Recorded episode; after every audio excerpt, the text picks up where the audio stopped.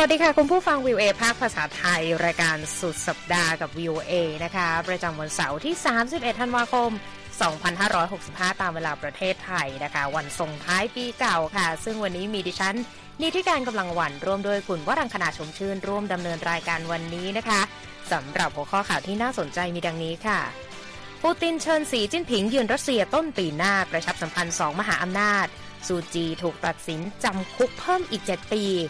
จีนซัดนานาชาติเลือกปฏิบัติหลังงัดมาตรการสกัดกั้นโควิดกับจีน รัฐสภาสหรัฐเผยเอกสารภาษีของทรัมป์หลังต่อสู้ยื้อยุดกันมานานนะคะ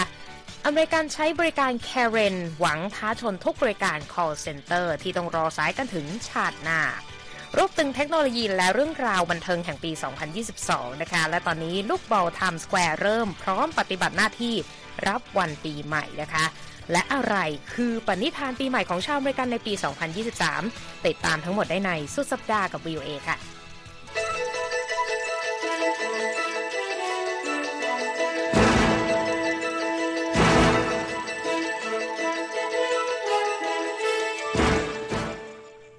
ค่ะคุณวรังคณาคะเราต้องไปเริ่มต้นกันที่สถานการณ์ยูเครนนะคะ แต่ว่าสิ่งที่น่าจับตากันในวันศุกร์นี้เห็นจะเป็น การหารือกันระหว่างประธานาธิบดีวลาดิเมียร์ปูตินแห่งรัสเซีย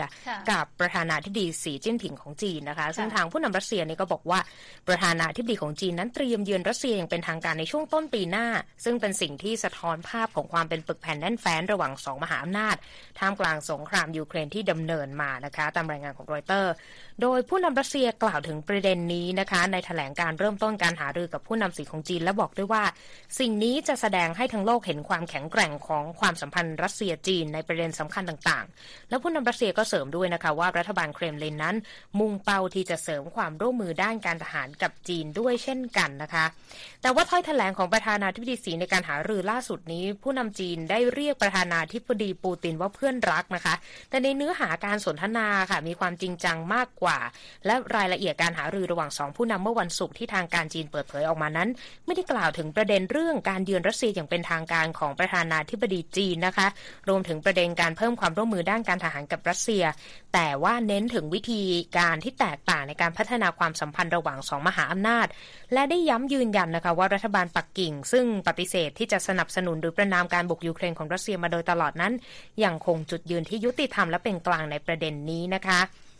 นับตั้งแต่รัสเซียส่งทหารบุกยูเครนเมื่อ 24 กุมภาพันธ์ที่ผ่านมาค่ะ คุณวรังคณา รัสเซียหันหลังให้กับมหาอำนาจชาติตะวันตก ที่พยายามจะใช้มาตรการลงโทษทางเศรษฐกิจและการเมืองกับรัสเซีย รวมถึงสนับสนุนด้านอาวุธให้กับยูเครนแทนนะคะ และรัสเซียก็หันไปพึ่งพาจีนมากขึ้นนะคะ แต่ประเด็นเรื่องของการหารือกันที่บอกที่ทางผู้นำรัสเซียได้กล่าวนั้น ทางโฆษกรัฐบาลเครมลินก็บอกว่ายังไม่ได้มีการกำหนดวันเวลาการเยือนรัสเซียอย่างเป็นทางการของผู้นำจีนนะคะ ไปอีกเรื่องหนึ่งเป็นเรื่องของสถานการณ์ในเมียนมานะคะ คุณวรังคณามีความคืบหน้ายังไงบ้างคะ ค่ะเมื่อวันศุกร์นะคะองซานซูจีอดีตผู้นำเมียนมาที่ถูกโค่นอำนาจถูกตัดสินจำคุกเพิ่มอีก 7 ปีค่ะ จากความผิดฐานทุจริตอีก 5 ข้อหา ตามข้อมูลของแหล่งข่าวที่ไม่เปิดเผยนามกล่าวกับรอยเตอร์ค่ะ การตัดสินครั้งนี้นะคะทำให้ซูจีเผชิญโทษจำคุกเพิ่มอีก 26 ปี โดยก่อนหน้านี้เธอเผชิญข้อหาปลุกปั่นละเมิดกฎควบคุมการระบาดของโควิด ครอบครองอุปกรณ์วิทยุสื่อสารอย่างผิดกฎหมาย ละเมิดกฎหมายความลับของรัฐ การทุจริตนะคะไปจนถึงการใช้อิทธิพลกับเจ้าหน้าที่เลือกตั้ง ขณะที่ซูจีตอบโต้นะคะว่าข้อหาดังกล่าวเป็นเรื่องตลก ซูจีขึ้นเป็นผู้นำเมียนมาเมื่อปี 2015 นะคะ เป็นเวลานาน 5 ปี ในช่วงที่เมียนมาเพิ่งเป็นประชาธิปไตยใหม่ค่ะ หลังจากที่รัฐบาลทหารเมียนมา ยุติการปกครองนาน 49 ปีนะคะ แต่ว่าเมื่อปีที่แล้วกองทัพเมียนมาทำรัฐประหารโค่นอำนาจรัฐบาลของซูจี ไม่ให้ปกครองประเทศต่อเป็นสมัยที่สองโดยกล่าวหาค่ะว่ารัฐบาลของเธอเพิกเฉยต่อความผิดปกติในการเลือกตั้งที่เธอชนะ ชาติตะวันตกและพันธมิตรขององซานซูจีกล่าวค่ะว่าการไต่สวนนี้มีขึ้น เพื่อให้รัฐบาลทหารเมียนมาสามารถควบคุมตัวเธอ ที่เป็นภัยคุกคามที่ใหญ่ที่สุด ท่ามกลางกระแสต่อต้านอย่างหนักจากภายในประเทศ ทางด้านโฆษกกองทัพเมียนมานะคะยังไม่มีความเห็นต่อการตัดสินคดีของซูจีในครั้งนี้ โดยกองทัพเมียนมายืนยันมาตลอดค่ะว่าการไต่สวนเป็นไปตามกฎหมาย และเธอได้เข้าสู่กระบวนการอัน ชอบธรรมทางกฎหมายโดยสารที่เป็นอิสระค่ะคุณนิติการ ค่ะ แต่ว่าทางกลุ่มสิทธิมนุษยชนก็ประนามผลการตัดสินต่อองซานซูจีในวันศุกร์นะคะ บอกว่าการตัดสินนี้ทำให้นานาชาติต้องเพิ่มมาตรการลงโทษกับกองทัพเมียนมานะคะหลังจากเมื่อสัปดาห์ที่แล้ว ทางคณะมนตรีความมั่นคงแห่งสหประชาชาติเพิ่งออกมาติเรียกร้องให้มีการปล่อยตัวเธอนะคะ ขณะที่ Amnesty International ก็บอกว่าคดีต่อซูจีนั้นมีแรงจูงใจทางการเมืองไม่ยุติธรรมและขาดความโปร่งใสโดยสิ้นเชิง เช่นเดียวกับข้อกล่าวหาที่นักโทษหลายพันคนเผชิญนะคะและองค์กร Human Rights Watch ค่ะบอกว่ากองทัพเมียนมาตัดสินคดีดังกล่าวในช่วงปีใหม่ เพื่อที่จะเลี่ยงความสนใจจากนานาประเทศในช่วงปีใหม่ค่ะอืมค่ะและการตัดสินครั้งนี้ก็เหมือนเป็นการจำคุกตลอดชีวิตกับซูจีด้วยนะคะ ด้านองค์กร Fortify Right ค่ะ บอกว่าการตัดสินครั้งนี้มีจุดประสงค์เพื่อกันซูจีออกจากเวทีการเมืองนะคะ แล้วก็เพื่อให้กองทัพเมียนมานั้นจากการเลือกตั้งตามแบบของตัวเองได้ และตอนนี้ก็ยังไม่เป็นที่แน่ชัดนะคะ ว่าองซานซูจีจะถูกจำคุกที่ไหน หลังการไต่สวนได้สิ้นสุดลงไปแล้วนะคะ ขยับไปที่ประเด็นเรื่องโควิด กันบ้างค่ะหลังจากจีนก็เริ่มผ่อนคลายมาตรการโควิดค่ะที่เอ่อนานาประเทศเนี่ยให้ความสนใจกันทีเดียวนะคะค่ะ สื่อรัฐบาลจีนนะคะก็แสดงความไม่พอใจต่อการที่รัฐบาลต่างชาติบังคับใช้มาตรการค่ะ ให้ผู้ที่เดินทางจากจีนต้องแสดงผลตรวจโควิดเป็นลบ และเรียกมาตรการดังกล่าวว่าเป็นการเลือกปฏิบัติตามการรายงานของรอยเตอร์ หลังจากจีนปิดพรมแดนมาตลอด 3 ปี บังคับใช้มาตรการล็อกดาวน์รวมทั้งการตรวจหาเชื้อโควิดอย่างเข้มข้นนะคะ รัฐบาลปักกิ่งก็ได้ยกเลิก มาตรการสกัดกั้นการระบาดของโควิด และหันมาใช้ชีวิตร่วมกับไวรัสตั้งแต่ 7 ธันวาคมเป็นต้นมาทำให้ยอดติดเชื้อพุ่งสูงขึ้นอย่างรวดเร็วในช่วงเวลาไม่กี่สัปดาห์ที่ผ่านมาค่ะ ในวันศุกร์นะคะ เกาหลีใต้ สเปนและฝรั่งเศส เป็นชาติล่าสุดที่ประกาศมาตรการให้ผู้ที่เดินทางจากจีน ต้องแสดงผลตรวจโควิดแบบ PCR ที่เป็นลบค่ะ หลังจากที่สหรัฐอินเดียและอีกหลายประเทศในโลก เนื่องจากความกังวลถึงสถานการณ์แพร่ระบาดของโควิดในจีน และความคลางแคลงใจเกี่ยวกับตัวเลขผู้ติดเชื้อที่ทางการจีนรายงานประเด็นมาตรการคัดกรองผู้ที่เดินทางจากจีนเข้าประเทศนะคะ เป็นเรื่องที่ถกเถียงในวงกว้างในสภาพในสหภาพยุโรป ซึ่งเตรียมจัดประชุมฉุกเฉินในสัปดาห์หน้า แต่ว่าในระหว่างนี้นะคะทางสหภาพยุโรปได้แนะให้เพิ่มการตรวจหาเชื้อโควิด -19 รวมทั้งตรวจตราน้ำเสียในสนามบิน เพื่อจับตาว่าเชื้อจะว่าจะพบเชื้อโควิดกลายพันธุ์ชนิดใหม่เข้ามาหรือไม่นะคะ ซึ่งก็เป็นมาตรการที่คล้ายคลึงกับที่ศูนย์ควบคุมและป้องกันโรคแห่งสหรัฐหรือ CDC นำกำลังพิจารณานำมาใช้ค่ะคุณนิติการ ค่ะ ในมุมมองของสื่อแท็บลอยของรัฐบาลจีน Global Times ออกบทความในวันพฤหัสบดีนะคะ วิจารณ์มาตรการของนานาชาติโดยบอกว่าไม่มีมูลและเลือกปฏิบัตินะคะ แต่ที่น่าสนใจคือจีนจะยกเลิกมาตรการกักตัวผู้ที่เดินทางกลับจากต่างประเทศในวันที่ 8 มกราคมปีหน้า แต่ยังคงให้แสดงผลตรวจโควิดแบบ PCR ภายใน 48 ชั่วโมงก่อนเข้าประเทศอยู่นะคะ ในวันศุกร์ค่ะทางเจ้าหน้าที่สาธารณสุขของจีนหารือกับองค์การอนามัยโลกนะคะ เกี่ยวกับสถานการณ์การระบาดในจีน แต่ว่าไม่ได้ลงรายละเอียด แต่ว่าทางผู้อำนวยการใหญ่องค์การอนามัยโลกบอกก่อนหน้านี้นะคะว่าองค์การอนามัยโลกนั้นต้องการเข้าถึงข้อมูลเกี่ยวกับการระบาดเพิ่มเติมในจีนขณะที่มีข้อมูลจากหน่วยงานสาธารณสุขอังกฤษนะคะ Affinity ระบุในวันพฤหัสบดีว่าอาจมีประชาชนเสียชีวิตราว 9,000 คนต่อวันในจีนเนื่องจากภาวะโควิด -19 และยอดเสียชีวิตรวมตั้งแต่ 1 ธันวาคมที่ผ่านมานั้น อาจจะแตะระดับถึง 1 0 0 0 0แสนคน และผู้ติดเชื้อก็คือ 18 ล้าน6แสนคนในช่วงเวลาเดียวกันนี้ด้วยค่ะ มาที่ประเด็นที่เราติดตามกันมานะคะ เอกสารภาษีของทรัมป์เราก็คงจะต้องสรุปสั้น ๆ กันนะคะเพราะว่าเปิดเผยออกมาในวันศุกร์ตามเวลาสหรัฐ ซึ่งเป็นการเผยเห็นสภาพการเงินของทรัมป์ที่ละเอียดมากที่สุดในระยะ 6 ปีที่ผ่านมา รวมถึงช่วงที่ปฏิบัติหน้าที่อยู่ในทำเนียบขาวด้วยนะคะ หลังจากที่อดีตผู้นำสหรัฐต่อสู้มานานไม่ให้เอกสารได้รับการเผยแพร่ออกไปนะคะ โดยเอกสารที่ได้รับการเปิดเผยต่อสาธารณชนค่ะคุณวรังคณาเป็นส่วนหนึ่งของเอกสารยื่นภาษีส่วนบุคคลของทรัมป์และภรรยานะคะ และอีกส่วนหนึ่งก็เป็นเอกสารของหน่วยงานธุรกิจของทรัมป์ซึ่ง แสดงให้เห็นว่าเขาพยายามเสียภาษีให้น้อยลงค่ะและได้เปิดเผยรายละเอียดของบัญชีในต่างประเทศของอดีตผู้นำสหรัฐ และผลประกอบการของธุรกิจใหญ่ ๆ ของอดีตผู้นำรายนี้ด้วยนะคะทรัมป์เป็นประธานาธิบดีสหรัฐคนแรกในรอบหลายสิบปีค่ะ ที่ไม่ยอมเปิดเผยเอกสารการเสียภาษี ขณะที่ยังดำรงตำแหน่ง ขณะที่ผู้นำสหรัฐคนก่อนๆก็คือปฏิบัติสืบต่อกันมา ตั้งแต่มีคดีวอเตอร์เกตนะคะเหตุอื้อฉาวทางการเมืองในช่วงต้นคริสตศตวรรษ คริสตศวรรษที่ 1970 เพื่อที่จะทำให้เห็นความโปร่งใสในการทำงาน แต่ว่าอดีตประธานาธิบดีทรัมป์ก็พยายามดึงดัน แล้วก็ต่อสู้ไม่ให้มีการเปิดเผยเอกสารดังกล่าวต่อไปนะคะ แต่ว่าเอกสารที่ออกมาเนี่ยก็น่าสนใจ เพราะว่าเกิดขึ้นในช่วงไม่กี่สัปดาห์ ในหลังจากที่เขาเนี่ยเริ่มที่จะประกาศว่าอยากจะลงเลือกตั้งเป็นประธานาธิบดีต่อไปในปี 2024 นะคะ โดยในข้อมูลค่ะอดีตผู้นำสหรัฐจ่ายภาษีกับรัฐบาลกลางในปี 2015 ซึ่งเป็นปีที่เขาเริ่มที่จะรณรงค์หาเสียงไป 641,000 ดอลลาร์นะคะ และในปี 2016-2017 เขาจ่ายเพียง 750 ดอลลาร์ ต่อมาในปี 2018 คุณวรังคณา ทรัมป์จ่ายภาษีเกือบ 1 ล้านดอลลาร์ก่อนจะลดลงไปในปี 2019 เหลือเพียง 133,000 ดอลลาร์ และในปี 2020 ในช่วงที่เขาเลือกลงเลือกตั้งสมัย 2 และพ่ายแพ้กับโจไบเดน ปรากฏว่าอดีตผู้นำสหรัฐไม่ได้เสียภาษีเลยนะคะ ค่ะ มาดู reaction จากอดีตประธานาธิบดีทรัมป์บ้างนะคะ ก็ในแถลงการณ์นะคะ ทรัมป์ก็กล่าวว่าสมาชิกรัฐสภาพรรคเดโมแครตเนี่ย ไม่ควรจะนำเอกสารภาษีเข้ามาเปิดเผยนะคะ แล้วก็กล่าวด้วยว่าพวกเดโมแครตเอียงซ้าย หัวรุนแรงเนี่ยได้ทำได้นำทุกอย่างมาใช้เป็นอาวุธนะคะ แล้วก็จงจำไว้ด้วยว่า อีกฝ่ายก็อาจจะตอบกลับการกระทำที่อันตรายแบบนี้ได้เช่นกันนะคะ เอกสารการยื่นภาษีดังกล่าวนะคะ ยังแสดงให้เห็นนะคะว่า ทรัมป์ได้ใช้ช่องทางทางกฎหมายภาษี เพื่อลดจำนวนภาษีที่เขาจะต้องจ่าย เช่นในปี 2020 นะคะ ธุรกิจของทรัมป์กว่า 150 แห่ง ก็ระบุว่ามียอดสุทธิระหว่างรายได้ทุกตัวติดลบ ซึ่งนั่นเป็นปีสุดท้ายที่ทรัมป์ดำรงตำแหน่งในทำเนียบขาวค่ะ โดยมียอดขาดทุนของธุรกิจของทรัมป์นะคะอยู่ที่กว่า 58 ล้านดอลลาร์นะคะ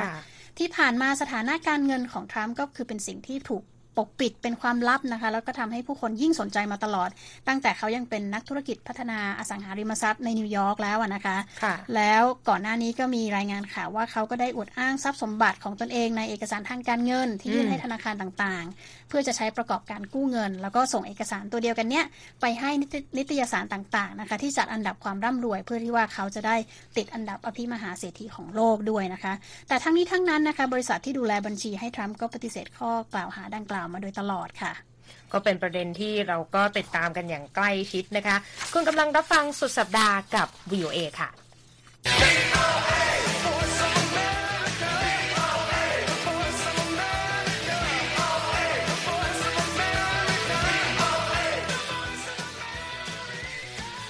มา เช็คสภาพตลาดหุ้นนะคะ วันนี้แดงทั้งกระดานส่งท้ายปีกันเลยนะคะ ดาวโจนส์ปิดลบ 74 จุดค่ะที่ 33,147 จุด NASDAQ ปิดลบ 12 จุดที่ 1467 จุด S&P ปิดลบ 10 จุดนะคะที่ 3,840 จุด ราคาทองคำบวกมา 0.22%นะคะที่ 1,830 ดอลลาร์กับอีก 10 เซนต์ต่อออนซ์ค่ะ คุณวรังคณา ดิฉันจะสรุปแบบสั้น ๆ 5 เทคโนโลยีปัญญาประดิษฐ์ที่เปลี่ยนโลกเราอยากจะเค้าดาวกันสักหน่อยว่า เทคโนโลยีอะไรที่น่าสนใจกันบ้างอย่างแรกคือวุ้นแปลภาษาแบบ real-time นะ โดย Meta นะคะ บริษัทแม่ของ Facebook เขาก็บอกว่าได้เริ่มแปลภาษาอังกฤษ จะเป็นภาษาฮกเอี้ยน โดยเทคโนโลยี AI นะคะแล้วก็บอกว่าจะใช้ระบบแปลภาษากับภาษาอื่นได้ในอนาคต อีกเทคโนโลยีหนึ่งคือการตรวจจับพาร์กินสันผ่านการนอนหลับ ซึ่งเขาบอกว่าแม่นยำถึง 86%ในการตรวจสอบการนอนหลับเพียงคืนเดียวนะคะ แล้วก็จะแม่นยำเพิ่มเป็น 95%นะคะ ถ้าตรวจสอบต่อเนื่องไปถึง 12 คืนด้วยกัน อีกอันหนึ่งที่น่าสนใจคือ AI ไปช่วยแปลอารมณ์หมูได้ อันนี้คือทีมนักวิทยาศาสตร์เขาใช้ข้อมูลการบันทึกเสียงหมู 7,000 เสียงนะคะ ของหมู 400 ตัว แล้วปรากฏว่าสามารถที่จะระบุอารมณ์ของหมูได้แม่นยำ 92%ซึ่งจะเป็นประโยชน์กับเกษตรกรนะคะ แล้วก็เรื่องของการเพิ่มผลผลิตด้านปศุสัตว์ด้วย อีกอันนึงน่าสนใจระบบ AI พัฒนาระบบการระบุและทำนายกลิ่น เขาบอกว่าสร้างแผนที่จำแนกโมเลกุลเกี่ยวกับกลิ่นด้วยนะคะ แล้วก็จะเป็นประโยชน์ด้านสาธารณสุข ด้านอาหาร ด้านน้ำหอม แล้วก็ การพัฒนาสิ่งที่เราอยากได้มากที่สุดคุณร่างคณายากันยุงค่ะ และอันสุดท้ายเป็นเรื่องนะเเกี่ยวกับระบบ AI นะคะ ที่เป็นบริษัท DeepMind นะคะ บริษัทด้านปัญญาประดิษฐ์ของ Alphabet เขาไปช่วยเติมคำในช่องว่าง ในจารึกโบราณที่หายไป และยังสามารถที่จะระบุเวลาและสถานที่ที่ถูกจารึกไว้ด้วย ก็เรียกว่าเป็นการช่วยให้นักประวัติศาสตร์เนี่ยสามารถที่จะซ่อมแซมจารึกที่เสียหายได้รวดเร็วยิ่งขึ้นนะคะ แต่เรื่องของเทคโนโลยีเนี่ยมันอาจจะแทนเรื่องคนไม่ได้นะ คุณว่าดังคณะบางทีเราต้องไปดีลกับสิ่งที่ปวดหัวมากที่สุดคือการคุยกับฝ่ายบริการลูกค้าพวก call center ต่างๆ แล้วบางทีให้รอสายกันแบบ 2,000 กว่านาที หรือว่ารอเป็นวันเป็นเดือนเป็นปีเราก็คงจะไม่ไหว แต่เห็นว่าที่อเมริกาเนี่ยเขาพลิกวิกฤตให้เป็นโอกาสนะ โดยใช้ energy ของ Karen ที่มันคืออะไรจุดเริ่มต้นนี้ของบริการนี้ ก็คือสื่อวอชิงตันโพสต์นะคะได้รายงานว่าคู่รักชาวอเมริกันคู่หนึ่งนะคะคุณนิติการ เขาได้ก่อตั้งบริษัทเล็กๆเนี่ยขึ้นมาในเมืองพิสเบิร์กรัฐเพนซิลเวเนีย โดยใช้ชื่อเรียกว่า Karens for Hire นะคะ ซึ่งก็เป็นชื่อที่ ล้อเลียนภาพพจน์ของแคเรนในสังคมอเมริกันที่แคเรนเนี่ยได้กลายมาเป็นชื่อเรียกผู้หญิงผิวขาววัยกลางคนที่คิดว่าตัวเองเนี่ยเป็นอภิสิทธิ์ชนค่ะ คนที่เวลามีปัญหาอะไรก็มักจะพูดว่าขอคุยกับผู้จัดการหน่อยนะคะ หรือแม้แต่ก็โทรไปโทรศัพท์ไปเรียกตำรวจมาจัดการกับคนที่สร้างปัญหาเล็กๆน้อยๆให้เธอเนี่ยนะคะซึ่งคนที่ก่อตั้งนะคะก็คือคริสกริมกับฟาวลอนเซกานะคะเป็นคู่รักกัน ซึ่งพวกเขาก็หวังว่าจะสามารถ ปฏิวัติวิธีการ complain ของลูกค้านะคะต่อการให้บริการของบริษัทห้างร้านต่างๆ ได้โดยนอกจากบริษัทนี้นะคะ นอกจากจะมีคริสกับฟาวลอนแล้วเนี่ยก็ยังมีลูกค้า ลูกจ้างพาร์ทไทม์สองคนนะคะ แล้วก็ทนายความไว้ด้วย บริษัทเปิดมาตั้งแต่ฤดูใบไม้ผลิปีที่แล้วนะคะ แล้วก็รับงานมาแล้วประมาณ 2,300 งานจากลูกค้าที่ต้องการให้แคเรนเนี่ยมาช่วยนะคะ ลูกค้าเหล่านี้ก็มีความต้องการหลากหลายรูปแบบ เช่น บางคนก็ไปซื้อของผิดแล้วอยากคืน หรือไม่งั้นก็อยากขอเงินคืนนะคะ หรือบางคนก็ไปมีข้อพิพาทต่างๆ กับบริษัททั้งเล็กใหญ่ค่ะ คือบริการแคเรนเนี่ยง่าย ๆ ก็คือ ใช้ energy ของแคเรนคือเป็นสายบวกสายปะทะสาย fight นะคะสายเอ่อต้องร่างกายต้องการแรงปะทะนะคะ แต่ปรากฏว่าเออในมุมของแคเรนเนี่ยอาจจะอาจจะดูว่าเป็นเรื่องที่ค่อนข้างในมุมลบ แต่ว่าผลตอบรับของลูกค้านี่เป็นไปแบบนั้นไหมคะค่ะ จริง ๆ ผลตอบรับของลูกค้าเนี่ยก็ถือว่าค่อนข้างจะดีนะคะ เพราะว่าสภาพ เศรษฐกิจปัจจุบันเนี่ยแม้แต่คริสโตเฟอร์เอเลียตนะคะเขาเป็นเจ้าของคอลัมน์เกี่ยวกับผู้บริโภค แห่ง Elliot Advocacy เนี่ยก็บอกนะคะว่าทัศนคติของบริษัทต่างๆ ได้เปลี่ยนไปจากเดิมค่ะ จากเมื่อก่อนเนี่ยบริษัทจะต้องการรักษาลูกค้านะคะ ช่วยแก้ปัญหา แต่ตอนนี้กลับมาเทลูกค้าเก่าทิ้งเพราะรู้สึกว่าไปหาลูกค้าใหม่มันง่ายกว่านะคะ ลูกค้าก็เลยหันมาใช้บริการแคเรนกัน ทั้งติดต่อหลายเรื่องเลยนะคะ บางคนก็เลือกใช้บริการ ไม่ใช่เพราะว่าต้องรอสายนานนะคะ คุณนิติการแต่เพราะว่าพวกเขาอะยุ่ง แล้วก็รู้สึกว่ามันต้องใช้เวลานานแน่ๆเลยก็เลยไปจ้างตั้งแต่แรกเลยนะคะหรือว่าหลายคนเนี่ยก็เป็นผู้ที่เพิ่งอพยพมาอยู่สหรัฐค่ะ แล้วก็รู้ตัวเลยว่าภาษาอังกฤษที่ไม่ดีพอหรือว่าสำเนียงที่มี accent ของเราที่มันฟังยากเนี่ยไม่มีทางไปต่อกรกับพวกบริษัทพวกนี้ได้แน่นอนนะคะ ก็คริสนะคะก็กล่าวค่ะว่าจริงๆเนี่ยบางคนต้องการให้แคเรนมาไม่ใช่เพื่อมาคอมเพลนอย่างเดียวนะคะ บางคนเขาต้องการคำแนะนำว่า ถ้าเขาถูกเอาเปรียบเนี่ยเขาควรจะต่อสู้เพื่อปกป้องสิทธิตัวเองอย่างไง ไม่ใช่แค่ไปไฟอย่างเดียว คือเขาโคชชิ่งให้ด้วย ใช่ค่ะ ก็เป็นไอเดียที่น่าสนใจนะคะ แต่ว่าจริง ๆ หลายคนก็อยากจะรู้ว่า เอ๊ะเคล็ดลับความสำเร็จในการดำเนินธุรกิจแคเรนเนี่ย มันคืออะไร ค่ะ เทคนิคอย่างหนึ่งของ Karen for Hire เนี่ยนะคะ ตามที่คริสกับฟาวลอนเล่าให้ฟังเนี่ยก็คือว่า เขาไม่ได้ต้องการจะไปบวกกับโอเปอเรเตอร์เพราะเขามองว่าโอเปอเรเตอร์เนี่ยก็คือคนที่ถูกจ้างมาเพื่อทำงานนั่นแหละ คือเขาจะต้องไต่ขึ้นไปตามล่าผู้เบอร์ผู้บริหารเบอร์ผู้ที่มีอำนาจรับผิดชอบ เพื่อให้ไปถึงจุดนั้น เพื่อให้แก้ปัญหาได้เร็วขึ้นนะคะแล้วแต่เขาก็บอกนะคะว่าการเลือกใช้ชื่อแคเรนเนี่ยมาใช้ในการล้อเลียนหรือว่าล้อเล่นกันเนี่ย บางคนก็ไม่ขำด้วย โดยเฉพาะคนที่ชื่อแคเรนเขาก็มองว่าเป็นทำให้ภาพเขา เสียหายนะคะ แต่ว่าฟอลลอนก็กล่าวว่าเราไม่ได้พูดถึงแคเรนในแง่ที่คนที่ไปตะโกนด่าคนชงกาแฟตามร้านนะ แต่ว่าเราแค่ต้องการเอา energy เอาพลังงานของแคเรนยอดนักสู้เนี่ย มาใช้ในทำในสิ่งที่ดีค่ะ ใช่คือจะบอกว่าแคเรนเนี่ยก็คือไม่ใช่นางฟาดอย่างเดียวแต่ว่าเป็นนางคือนักสู้นะก็คือเป็นหนึ่งธุรกิจที่น่าสนใจในอเมริกานะที่หยิบยกเรื่องที่เป็นประเด็นในสังคมเนี่ยมาสร้างประโยชน์ให้กับในสังคมได้อีกทอดหนึ่งด้วยนะคะขอบคุณมากค่ะคุณวรังคณาคุณกำลังรับฟังสุดสัปดาห์กับวิวเอนะคะ ช่วงหน้าข่าวสารที่น่าสนใจรออยู่ค่ะ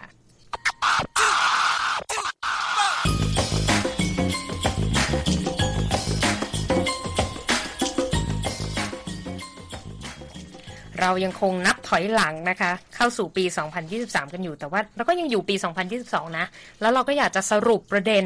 โดยเฉพาะประเด็นเรื่องวงการบันเทิงอะมันแซบจริง ๆ ปีนี้ต้องถือว่าเป็นปีแห่งการตบกันเลยนะคะ เราไปเริ่มกันที่เดือนมกรานะคะ เปิดมารางวัลลูกโลกทองคำหรือ Golden Globe ก็ไม่ได้ถ่ายทอดสดไม่มีการเดินพรมแดงหรืออะไรทั้งสิ้น หลังจากที่ถูกบอยคอรในวงการบันเทิงอย่างรุนแรงกันเลยทีเดียว แต่กุมภาพันธ์นี่ก็แซบไม่แพ้กันใช่ไหมคะค่ะ กุมภาพันธ์นี่หลักๆ ก็คือเป็นเรื่องของ Britney Spears นะคะ หลังจากที่เธอเนี่ยได้รับอิสระจากภาวะการมีผู้พิทักษ์ดูแลสินทรัพย์ และการดำเนินชีวิตหรือที่เรียกว่า conservatorship แล้วเนี่ย Britney Spears ก็ได้รับเงิน 15 ล้านดอลลาร์เลยนะคะ จากการเซ็นสัญญาเขียนหนังสือบันทึกความทรงจำให้กับสำนักพิมพ์ใหญ่ของสหรัฐค่ะ แต่จนป่านนี้ก็ยังไม่มีข่าวออกมาเลยว่าหนังสือเล่มนี้เขียนเสร็จหรือยังแล้วก็จะออกมาเมื่อไหร่ค่ะ นี่เราก็ลุ้นกันอยู่มาหลายเดือนแล้วนะ จะหมดปีใหม่กันแล้ว แต่พอเข้าสู่เดือนมีนาคมเหตุการณ์ที่เรียกว่าช็อกและสร้างความฮือฮามากที่สุดนะคะ เห็นจะเป็นเรื่องของมือตบอันนี้ตบจริง ๆ ก็คือกรณีที่นักแสดงเวลสมิธที่คว้ารางวัลนักแสดงชายยอดเยี่ยมในคืนนั้นในการประกาศรางวัลเนี่ย ปรากฏว่าก้าวขึ้นไปตบหน้าพิธีกรคริสร็อกนะคะ หลังจากที่แซวจิกกับภรรยาของเขาที่ต้องโกนผมด้วยโรคประจำตัวก็เป็นเรื่องเดือดกันเลยทีเดียวนะสำหรับเดือนนี้ค่ะ เรียกได้ว่าเดือนนั้นก็คือคนลืมไปเลยว่าใครได้รางวัลอะไรบ้างนะคะเพราะจำได้แต่วิลสมิธนะคะค่ะ ส่วนในเดือนเมษายนนะคะ คุณนิติการ Man of the Hour ก็คือจอห์นบาติสนะคะ นักร้องนักแต่งเพลงและนักดนตรีที่คว้า 5 รางวัลแกรมมี่นะคะแค่นั้นยังไม่พอนะคะ ปีนี้ถือว่าเป็นปีทองของจอห์นบัติสจริง ๆ เพราะว่าเขาเนี่ยได้ไปแสดงดนตรี ในงานเลี้ยงรับรองของรัฐบาลประธานาธิบดีโจไบเดนที่จัดขึ้นต้อนรับประธานาธิบดีฝรั่งเศสเอมมานูเอลมาครองด้วยค่ะ ค่ะ แล้วถัดไปในเดือนพฤษภาคมนะคะ ภาพยนตร์ท็อปกันมาวริก ซึ่งก็เป็นภาคต่อในช่วงหลายทศวรรษนะคะของท็อปกัน ซึ่งเป็นสถิติทำสถิตินะคะ ภาพยนตร์ของทอมครูซที่เปิดตัวรายได้สูงสุดในอเมริกา และเป็นภาพยนตร์เรื่องแรกของเขาที่ทำเงินทะลุร้อยล้านดอลลาร์ในสุดสัปดาห์ที่เปิดตัวเราดูมาแล้วก็ปลื้มปริ่มใจนะคะ ก็เรียกว่าก็สมกับคะแนนแล้วก็เงินที่เขาได้มาด้วยค่ะ เรียกได้ว่าทอมครูซนี่จริง ๆ อายุ 60 ปีนะคะ ปีนี้แต่ว่าทอมครูซก็เหมือนกับว่าไม่มีอะไรมาหยุดยั้งเขาได้นะคะคือ 60 แล้วแต่ว่ายังไม่เกษียณนะคะ ส่วนในเดือนมิถุนายนค่ะก็หลังจากที่ออกมาสาวไส้สาดโคลนกันมานานถึง 6 สัปดาห์นะคะ คณะลูกขุนศาลชั้นต้นในรัฐเวอร์จิเนียค่ะ ก็ตัดสินให้จอห์นนี่เดปป์เป็นฝ่ายชนะในคดีหมิ่นประมาท ที่ฟ้องร้องแอมเบอร์เฮิร์ดนะคะ อดีตภรรยาที่ฐานสร้างความเสื่อมเสียให้ตัวเขานะคะ โดยก่อนหน้านี้แอมเบอร์เฮิร์ดเนี่ยได้เขียนบทความกล่าวหาว่ามีการใช้ความรุนแรงกับอดีตภรรยา ถึงแม้ว่า จะไม่มีการระบุชื่ออย่างเจาะจงนะคะ แต่ว่าจ อห์นนี่เดปป์ก็บอกว่าเป็นการสร้างความเสียหายให้เขาค่ะ ก็เป็นประเด็นร้อนกันเพราะว่าเรียกว่ามีการดำเนินคดีเกิดขึ้นในแถบเวอร์จิเนียด้วยนะคะค่ะไปที่เดือนกรกฎาคมบ้างนะคะ คู่รักลมพัดหวนเบนิเฟอร์ เขาไปวิวาห์กันเงียบๆกันที่ลาสเวกัสก็สร้างเสียงกรี๊ดกร๊าดกันมา อันนี้คือเป็นเรื่องแห่งเดือนกรกฎาคมกันเลยทีเดียวนะคะ ค่ะส่วนเดือนสิงหานะคะก็มีการร่วมรำลึกถึงเจ้าหญิงไดอาน่านะคะในโอกาสครบรอบ 25 ปีของการสิ้นพระชน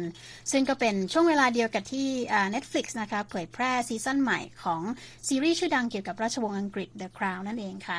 ค่ะ แต่ว่าในเดือนกันยายนก็ต้องขอพอสไป เนื่องจากว่ามีการสูญเสียครั้งใหญ่ที่เกิดขึ้นวงการบันเทิงก็เลยไม่ค่อยคึกคักเท่าไหร่นะคะ แต่กลับมาพีคในช่วงเดือนตุลาคมและพฤศจิกายนนะคุณว่างคณา Taylor Swift เนี่ยกลับมาเปิดตัวอัลบั้มใหม่ Midnight นะคะก็สร้างสถิติกันถล่มทลายายนะสิบเพลงของเธอครองตำแหน่งสิบเพลงที่ได้รับความนิยมสูงสุดใน Billboard Hot 100 Chart แต่ความฮอตของเธอยังไม่จบนะ เพราะว่าตั๋วคอนเสิร์ตครั้งแรกในรอบหลายปีของ Taylor Swift นะคะ เปิดขายก่อนจำหน่ายอย่างเป็นทางการ แต่ว่าเว็บ Ticketmaster ล่มไปเลย จนนำไปสู่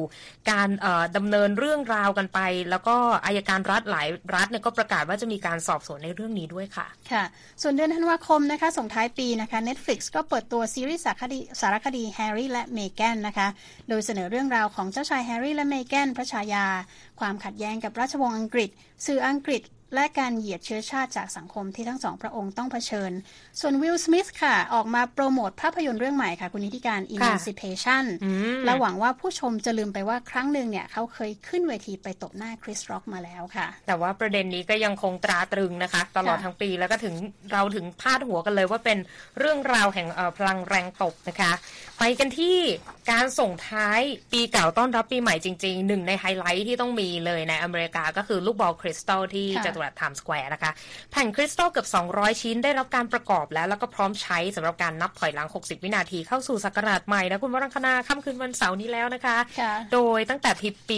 1999 นะคะ จะมีการเปลี่ยนแผ่นคริสตัล 2,000 กว่าแผ่นเพื่อประกอบเป็นลูกบอลคริสตัลนะคะ ที่ได้รับการออกแบบโดย Waterford นะคะ ก็เป็นธรรมเนียมปฏิบัติที่จะต้องมีธีมกันในทุกปี ธีมปีนี้คือ Gift of Love นะคะ เป็นรูปหัวใจร้อยเรียงกันเป็นวงกลมนะคะ แล้วก็บอกว่าอยากจะสื่อถึงสิ่งที่ผ่านพ้นหลังจากโรคระบาดที่กินชีวิตของเราไปหลายปีด้วยกันนะคะ แล้วก็บอกว่าจะต้องผ่านพ้นในช่วงเวลาที่ดีกว่าเดิม รายล้อมด้วยความรักแล้วก็มีทุกสิ่งทุกอย่างนะคะ แต่ว่าปีนี้น่าสนใจคือเป็นปีที่ปลดล็อกเรื่องของมาตรการควบคุมโควิด แล้ว แล้วก็ผู้คนเนี่ยก็อาจจะแน่นอนไปฝ่าอากาศหนาวเย็นและฝูงชนที่แน่แน่นขนาดนะคะ ในการเขาดาวปีใหม่กัน แต่ว่าอย่างเราก็คงจะ คลุกกันอยู่กับบ้านเนาะไม่รู้จะทำอะไรกันก็นั่งตั้งปณิธานปีใหม่กันดีกว่า ปีนี้ชาวอเมริกันตั้งปณิธานปีใหม่ไว้ยังไงบ้างคุณวรังคณาค่ะ ในระหว่างที่เราตั้งปณิธานกันเนี่ยนะคะ คุณนิติการก็ไปดูผลสำรวจของ YouGov ดีกว่านะคะว่าคนที่ตั้งปณิธานกันเนี่ยเขาคิดอะไรยังไงบ้าง พบว่านะคะไม่ถึงครึ่งหนึ่งของชาวอเมริกันที่ตั้งปณิธานปีใหม่ หวังว่าพวกเขาจะไปถึงเป้าหมายในปีหน้าที่จะมาถึงนะคะ ในการสำรวจเมื่อวันที่ 16 ถึง 21 ธันวาคมที่ผ่านมา พบว่า 37%ของชาวอเมริกันคิดแล้วว่าจะตั้งเป้าปณิธานปีใหม่ปีนี้ ส่วน 17%ในการสำรวจบอกว่ายังไม่แน่ใจ โดย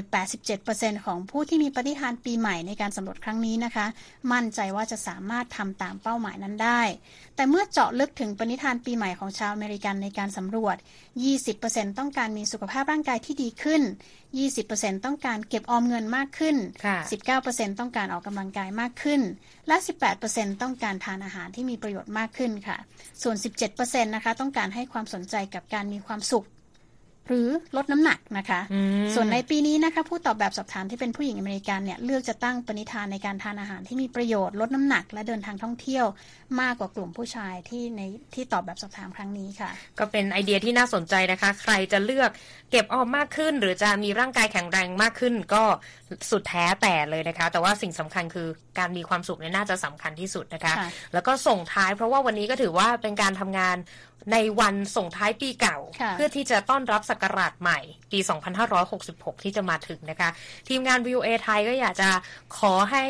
คุณผู้ชมคุณผู้ฟังทุกท่านนะคะ มีสามสุขด้วยกัน คือสุขกาย สุขใจแล้วก็สุขสมหวังทุกประการนะคะ แล้วคุณว่างคณาจะมีอวยพรสั้นๆ กับคุณผู้ฟังเราด้วยไหมค่ะดิฉันก็เหมือนกันนะคะ ก็คือว่าอะไรก็ไม่สำคัญมากที่สุดเท่ากับการมีสุขภาพดี เพราะการมีสุขภาพดี เราก็จะสามารถไปไขว่คว้าหาความสุขแล้วก็ความสำเร็จในหน้าที่การงานได้ค่ะ ค่ะ แล้วก็เก็บความสุขต่างๆ เอาไว้ในปีนี้อะไรที่ดีก็เก็บไว้อะไรที่ไม่ดีเราก็ปล่อยทิ้งไป แล้วก็เริ่มต้นปีใหม่ให้มีความสุขกันแบบสุดๆเลยนะคะ แล้วก็อย่าลืมอย่าลืมนะคะติดตามเราได้นะคะสำหรับสุดสัปดาห์กับวิวเอในทุกเช้าวันเสาร์ตามเวลาประเทศไทย และรายการข่าวสดสายตรงกับวิวเอก็ติดตามเราได้อีกเช่นเคยนะคะ วันนี้ดิฉันดีที่การกำลังวันและคุณวรังคณาชมชื่นจะต้องลาไปก่อน ขอบคุณและสวัสดีค่ะ สวัสดีค่ะ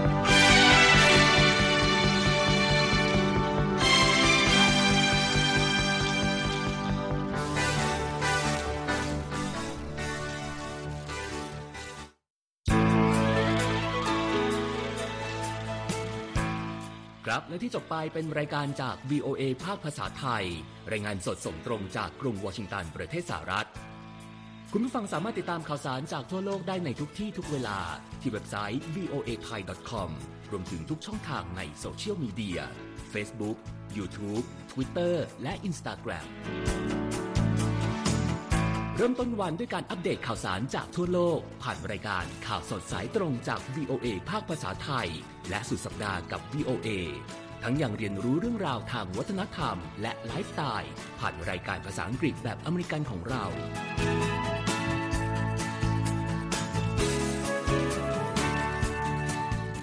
ติดตามความเคลื่อนไหวในประเทศสหรัฐ การเมืองอเมริกัน พร้อมเข้าใจที่มาที่ไปของเหตุการณ์สำคัญ รวมถึงข่าวต่างประเทศ จากแหล่งข่าวที่เชื่อถือได้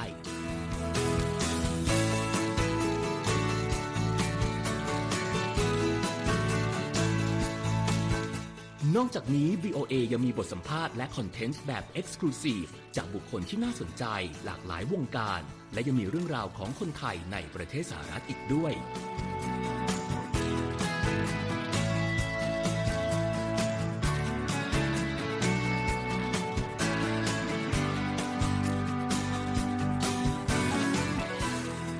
ขอบคุณนะครับที่ให้ VOA ไทยเป็นส่วนหนึ่งในการติดตามข่าวสารสาระและเกร็ดความรู้ของคุณ จากรายการต่างๆ ที่เรามุ่งมั่นนำเสนอ เพื่อความเที่ยงตรง ทันเหตุการณ์ และมีประโยชน์ในทุกๆวัน